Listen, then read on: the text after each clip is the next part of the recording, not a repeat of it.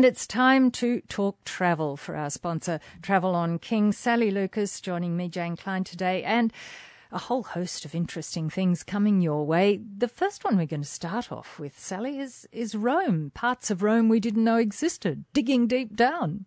Exactly, and I guess this is just about anywhere in Europe you would find this happening if you d- decided to dig down. Um, and in Rome, they're saying that virtually every structure is perched on top of another older one. So it's a virtual millefeuille of history with just layers piled endlessly on top of each other. But some of them have been really recently discovered and restored, so you can actually get to see them, which is even more exciting, I think, really. I suppose if some of the later buildings come down or fall down or are taken yes, down, they'll, they'll, find or discover these things, which is really quite remarkable. So the most recent uh, discovery was referred to by a historian as the Sistine Chapel of the Middle Ages. Ooh. And it's a 6th century church at the base of the Palatine Hill in the Roman Forum. And after the church of Santa Maria Antiqua was destroyed by an earthquake in the 9th, 9th century, a new one was built above it. So for a thousand years, the older church lay forgotten. It was uncovered in 1900 and eventually reopened in 2016 after a lengthy uh, restoration of about 3.7 million. So they're saying the most remarkable attribute is its frescoes depicting saints, healers, and martyrs. Not all of them are in good repair, but uh, an, an, accomplished series of digital projections reveals what the frescoes once looked like. So they've been very clever in, in what they've done in that regard. Um, as they say, the article says, as often happens in Italy, the church has erratic opening hours. oh, lovely. Don't you like that? Sometimes closing for months at a time. However, it is usually open during this, the peak of spring and summer months. So just keep that in mind if you're interested. The other one is um, while Santa Maria Antiqua was overlooked, there was another recently uh, restored site is tucked away in one of the famous attractions. Now, for 2,000 years, the Colosseum, uh, we all know about and has incredible grandeur, imperial grandeur about it. But it's also now, you can go down and see where the countless brutal battles were prepared in the under, underground area, they're calling it. Oh, where the gladiators Yes, were. so you can do an underground tour, they're calling it now, but it's only, again, open certain days of the month, only certain times of the year. Um, but at least you can do that, and it's you've got to do it as a like a properly guided tour. It's not a self-guided one because they're taking you through to this bottom level, where the gladiators and beasts, you know, waited for their turn to, to fight battle mm. in the mm. ring. So that that's interesting as well. So that's another one you could do. Um, the other one is the Basilica de San Clemente, and it was you enter through into from the street you enter a 12th century basilica which in itself is just magnificent but a lot of that was destroyed, and then you can go down now through that into the older church beneath again. So a small staircase takes you down to the first church, where there are 1,000 year old frescoes depicting the life of San Clemente. Um, and another staircase indicates that you can go even deeper down into history. And you go there before the Roman Empire even converted to Christianity. And there's remnants of ancient buildings there, including a shrine dedicated to the Persian god Mithras. So very interesting that you can do all of these things, and there's quite a few more of them if you want to have a look. If you just Google and go in and look at these antiquated areas, and look honestly, just looking at the picture, Jane, I can show you here, or I can show everybody. Look at some of these frescoes. And we can see that on the video we're making of this that, show too. Rome's big reveal. Yeah. And the freschi are just wonderful. Aren't they wonderful? That's in San Clemente. That was the one we were just talking about. So just quite remarkable what you can discover um, when you start digging deep down into it over these thousands of years of history. It's the same when you go to the, um, the Notre Dame. You can see the original city, the Ile de la Cité, that was back to the Roman times, they found, you know, parts of that underneath the Notre Dame. So again, you know, a lot of these old cities or old countries, you know, that have been going for many, many years of civilizations have got so many secret treasures buried underneath. And as you were saying about Rome, an earthquake destroyed one of those churches. Yes. And it's normally we think of that as being destructive, but in some yes. cases it would preserve. Exactly, yeah. exactly. So fascinating stuff. Well, Sally, don't you think Tahiti sounds nice. You like the ad used to say, Jane, if our listeners could remember the old Cussons ad and the lady soaping herself up in a bath on a plane of all things.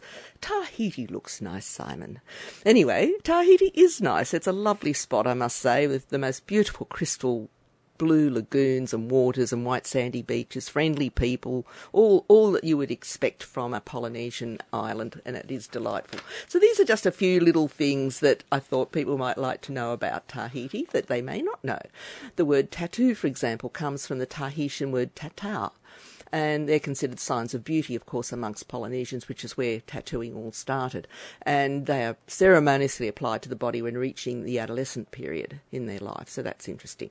Now, the airline Air Tahiti Nui is the first international airline actually based in Tahiti. So there you go. The Tahitian alphabet consists of only 13 letters. Oh, that's interesting. Isn't that interesting? The vowels A, E, I, O, U and the consonants F, H, M, N, P, R, T, and V. Isn't that interesting? There is a church in uh, one of the areas it's called uh, Fakarava, and it's called Jean Croix, and that's made entirely of coral. Mm, the whole lovely. church. Wonderful. Um, another fact you may or may not know that Bora Bora served as a supply base and home to 6,000 US military personnel in, in the war. Hmm. And it's not a US uh, No. set of islands, is it? No, it's not. French Not based. French, definitely. Archery used to be a sacred sport in Tahiti during the ancient times. The official language is French, which you may know, but English, however, is spoken fairly you know, prominently these days. And the overwater bungalow was invented in Tahiti in the 1960s, the first country to have overwater bungalows. Isn't that We've interesting? got lots to thank And them for. Lots. There are boxes outside the homes of Tahitian residents that are often mistaken for mailboxes, but they're actually for their French bread delivery. How French. And also, there are no poisonous snakes or insects there, so that makes it even more appealing to go to, other than its beauty and everything else that goes with being a French Polynesian island. Definitely attractive. I just thought I'd mention, Jane, winter is going to be upon us before we know it here, but you might also like to go to Europe for, in their winter rather than do something in our winter. And every year we get some wonderful itineraries come out that you can really immerse yourself in all the winter activities that are available in Europe. Um, so there's one here to is Switzerland. I've just giving you three examples: one Switzerland, one Italy, and one in France. And these are run um, by Albatross Tours. They have a whole wonderful winter program and you're actually staying in the most beautiful, charming hotel in Zermatt in the Swiss Alps.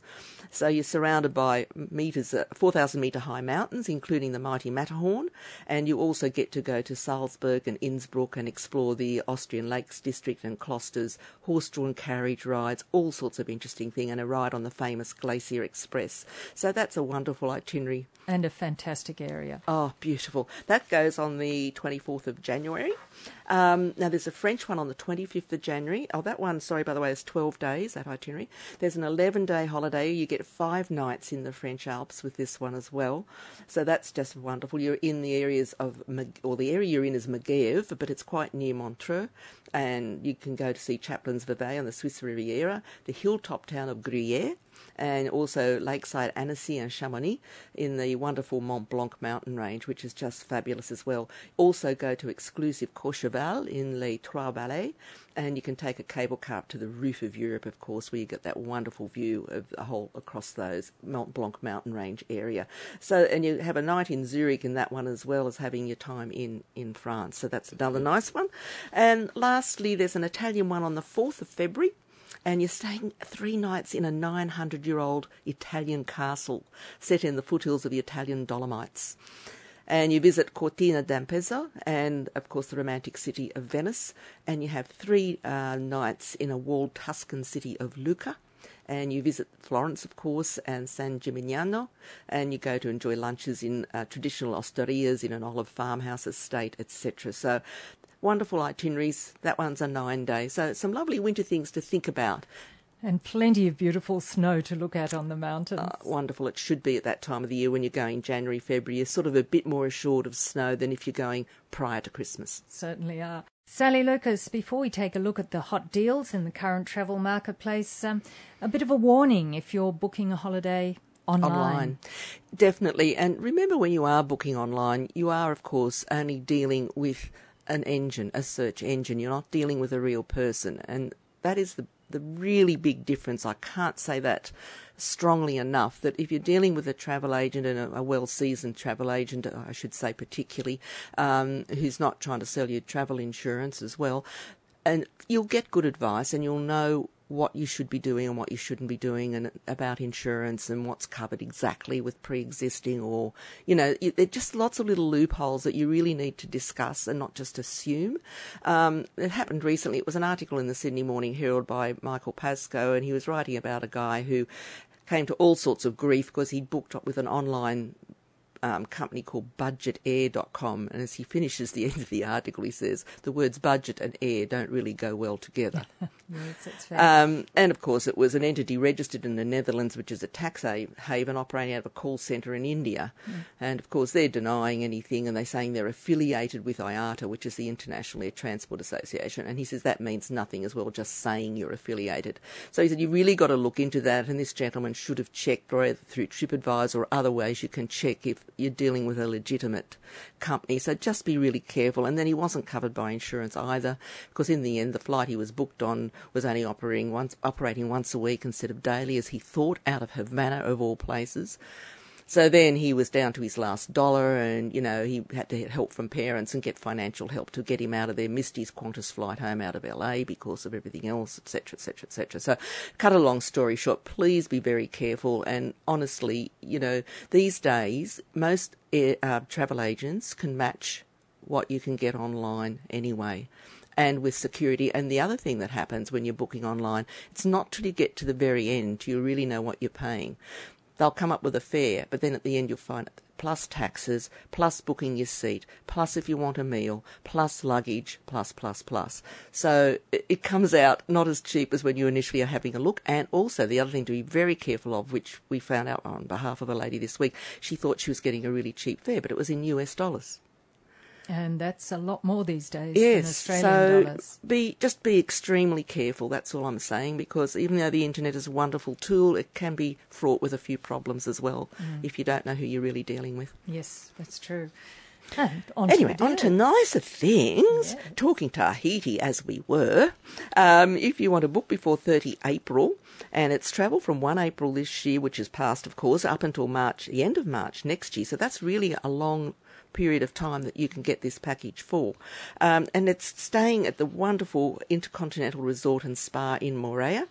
And you're flying, of course, with Air Tahiti Nui and it's two nights at the Intercontinental, and then you go across to the wonderful Moorea, which is the most beautiful island, for five nights. Return economy air, as I said, you meet and greet on arrival with transfers and buffet breakfast, and then you're taken by ferry across to Moorea, and that's included as well. So all of that from under $3,000 per person if you're looking for a nice romantic little getaway. It's beautiful. Um, some of the other things that are available on sale until the 3rd of May. Um, Qantas Holidays has got a little package for you to see the northern lights in the Yukon region. So, of course, you don't have to go, you know, into the Arctic Circle from Norway. You can see them from Canada, as we all know as well. And they've got a three night package there that's starting from under $800 for select travel dates between um, 16 May and this year through to 30 April next year. And as I said, on sale till 3 May if you're thinking of doing that. So that's lovely. Other thing I thought I'd mention, Jane, is how you can stay in the most interesting places when you travel. You don't have to stay in, you know, hotels, which I don't, I must admit. I'm, I'm very much a three star lady or bed and breakfast or cottage or, but there's lovely old places you can stay. Like in Spain and Portugal, you can stay in these paradors, solares, and pousadas, and they're actually converted old hospitals, monasteries, convents, castles, you know, and they're not expensive, and in some of the most delightful areas where you can stay. So just consider that when you're travelling to stay in something authentic. Like even in Ireland and Scotland, you've got beautiful castles that you can stay in, and quite reasonably priced as well. You know, obviously there are some that are more expensive, but honestly, don't be uh, shy away from it, is what I'm trying to say. You can stay in some really delightful places at no more than it would cost you to stay in a in a hotel, and, and, and often such less. a distinction. I, oh, the atmosphere and just everything mm. about it is beautiful. Rocky Mountaineer, we have talked about Rocky Mountaineer before, and it's their 150th birthday this year, and they're just offering at the moment an extra hotel night free of charge. Now, this is the last promotion they're going to have for 2017 for their birthday, so all you've got to do is book one of their little packages, and you you'll get a, a free night in either Vancouver, Victoria, Calgary, Seattle, just to give you an idea. Now, that offer finishes June 2, and it's so long as you're uh, buying a package of five days or more, you get the extra free night, so that's worth considering.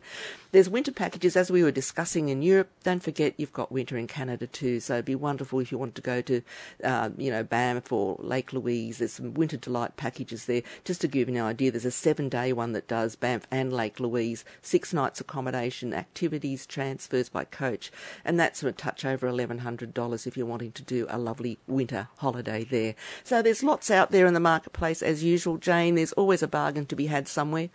So we're very lucky. Sounds great. Now, we won't be talking travel Oh, next no. Friday because it's Good Friday, Easter, and of Ah, course, wow, it's a wonderful. course. Yes. uh, it's the sensational So, 70s oh, on 2 NUR. I wish all our listeners a wonderful Easter, and I hope you have it safe if you're travelling. That's the main thing. Stay safe and have a lovely four day break, and we'll see you in two weeks. And thank you, Sally Lucas, Thanks, for Jane. today. And we'll talk travel in two weeks' time. Thanks for listening to this podcast from 2NURFM at the University of Newcastle. Topics range from gardening to health, well-being, pet care, finance, business and travel. You'll find them all at 2NURFM.com.